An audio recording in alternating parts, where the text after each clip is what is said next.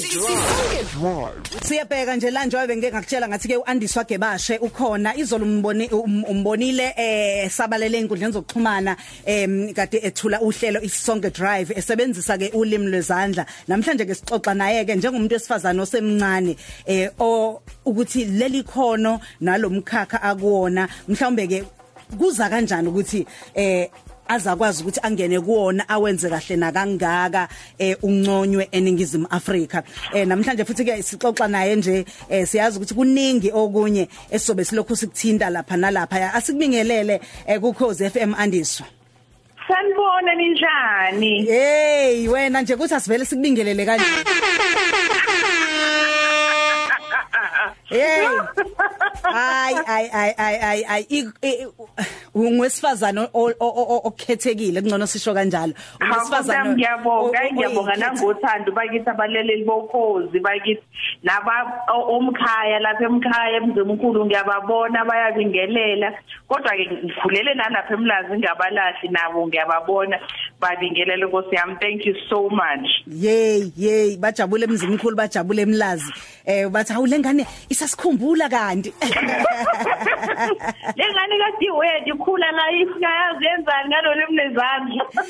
Eh uyabona nje sithe asibe nawe ngoba phela sigubha ke em kulenyanga nje kubhekwa kakhulukazi eh njengoba kuthiwa ke International Deaf Awareness Month sibuka kakhulukazi ukuthi eh singa iluphi ulwazi esingalwazi singadinga ukuthi ke masilwazi uma kuziwa ngalo ulimi lwezandla. Eh mhlawumbe ngake ngiqalela ngokuthi nje ngesikhathi ufunda ulimi lwezandla yini ewumlando enanifundiswa nje eh ngomsuka walolu limi?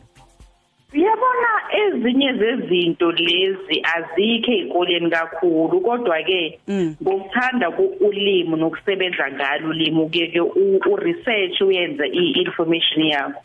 Yabona nje umsuka wolimi lwezandla wasuka lapha ngendoda yomfrench ngo ngo 1755 eyaqala isikole la kwaqalwa khona ukwenziwa into ekuthiwa ulimi lwezandla o indlela yokuxhumana engalona engwasebenzisa uphimbo. Waqala lapho ke wenza i-formal communication system ngoba uyena wayinengane yakhe yayingakhulumi. Kwathi ke ngokuhamba kweminyaka ngo 1788 nase Germany ke ya developer bona ke base ba create lento ekuthiwa ulib reading ukuthi bathi bona babe against ukusebenzisa izandla bethi abantu abasebenzise ulokhuzaneni indebe zabo. Hayi ke kwadlula kwathi ngo 1816 kwakhona nodokotela yaqala eAmerica ya developer yaqala kahle hle phesheya. eSouth Africa kuyafika ngo 1863 ifika no ama kwe bakithi o yini amananzi kambe ngesizulu osiste osiste basemaromeni indela ehe. Isizulu bese uba ama sistela ke ungasho? Oh ma sister yabona khulele mnazi indela yeah okay yabo uma besuka ke lapha eIrish bafika ke la eSouth Africa. Kwabeke kuqala ke ba establisha ke iform of e-deaf education through amasonto emaromeni isikole sokuqala sabantu abamnyama badeaf savulwa sona ngo 1941 savulwa ke la ngase eNorthwest. Isona sokuqala ke kwenziwa ke iSouth African Sign Language. But angithi ukhumbule before 1994 wena Mbroza nabalaleli abelungu babenza ulimi lwabo. Amandiya enza ulimi lwabo. Abantu abamnyama namakhaladi kanjalo kanjalo. Uthola ukuthi amandiya enza o-American Sign Language abelungu benza u-British Sign Language laba ekuthiwa ke u-two-handed hands yabo?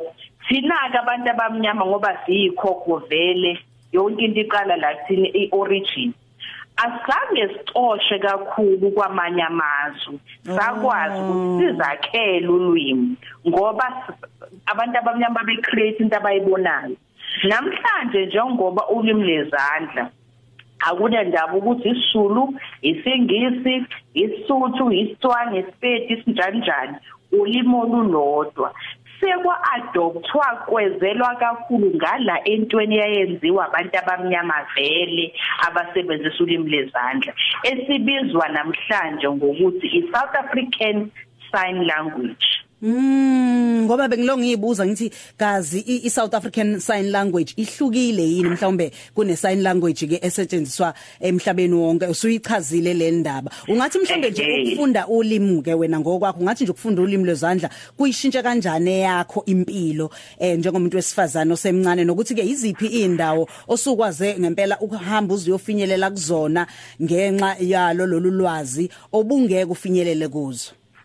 Hey ishintshe kakhulu impilo yami wemroza ngoba um yabona njengoba de sengichaza ukuthi izwe nezwe nezwe lilo linolimi lwalo lwezandla.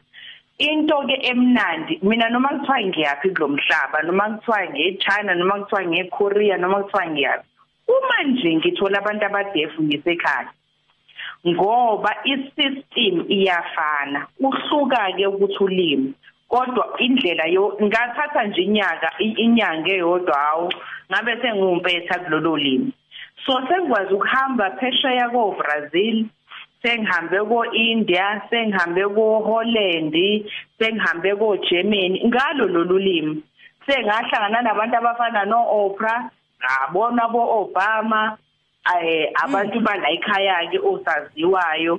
Nabantu engeke ngicabanga ukuthi ngahlangana nabo ababhala abadumile ochimamanda Mm, ukwazi ukuthola ukushare istage nabantu abanjalo nokuthola ulwazi. Mm, and umsebenzi mm. wami ngoba angaka eSouth Africa sikaka specialize ekutweni ukhona utolika owenza i-medicine kuphela ezempilo. Mm. bukhona utolika wezandla wenza ezomdlalo kuphela. Ngaloko ngithola ukuba khona yonke indawo namhlanje uthola ukuthi ngumsakazi. Kusasa uthola ukuthi ngiyasiza emakhishini uma kukhona umama ongakhuluma ekumele ngimtolikele oklinayo endaweni ethize ngiba uyena lo mama.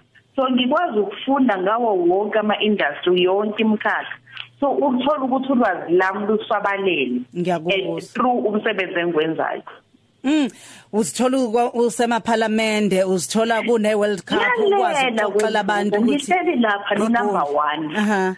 From number 1 woqala uba kumandela uzukhuphuke nabo ukhuphuke nabo njengoba sekubabusilili manje. Okay yeah kungenzeka mhlambe ke singakuqondi eh futhi singasiboni nje thina isidingo eh sokuthi hayi sifunda ulimi lwezandla eh uma ngempela engekho umuntu esimaziyo seduzane nasemndenini olisebenzisayo. Ungathini ukusiguguzela ukuthi hayi bomroza eh nabu ubuhle bokufunda ulimi lwezandla? Hey wemroza uyabona njengoba nje kade ngisho nje ukuthi uma use South Africa akunandaba ukuthi ukhuluma isibhunu ukhuluma isizulu ukhuluma isitswana isishivenda as uma wazi ulimi lwezandla mina ngiyakwazi ukuzwa. Into emnandi ukuthi sonke siyakwazi ukuxhumana. Unlike ukwazi kumele wazi isingisi ukuze ukwazi ukuxhumana nabanye abantu bezinye inhlanga ngolimi lwezandla ungathola ukuthi ngihlangana nomuntu owale ePulukwane owasebani le kukathini bakithi uminister wethu enzenzi nginzingi uhlangana nomuntu wasenzinginzingi uhlangane nomuntu wakwabombo uhlangane nomuntu waseqwaqwa abangasazi isizulu. Kodwa ngesimanga sokuthi sonke sazi ulimi lezandla siyazwana. Noma kuthiwa isingisi asisazi indlela elumnandi noluhle ngayo ulwimi lwezandla. Um mm, mm. Siyabonga kakhulu dadewethu. Ngiyazi ukuthi abaningi bayafisa ukuthi bakulandele einkundleni zokuxhumana bangenza kanjani? Eh lapha ku Instagram ne?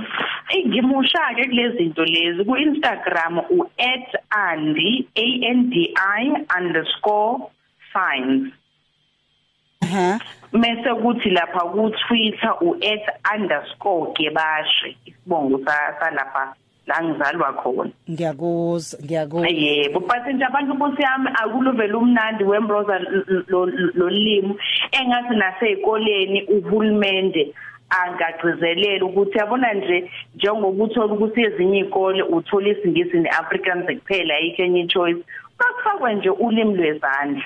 Sikwazi ukuthi silazi nathi noma uhlangana nomuntu ongakhulumi ukwazi ukuthi uxoxa na ukwazi nje uku-add olunye ulimi uma kuthiwa wazi isingisi nesizulu ukwazi uku-add ulimi lwesithathu ngiyakuzwa ngiyakuzwa. Siyabonga kakhulu dadewethu ngesikhathi sakho. Kubonga mina kakhulu. Isonke Drive izokuthatha kubeke 3 to 6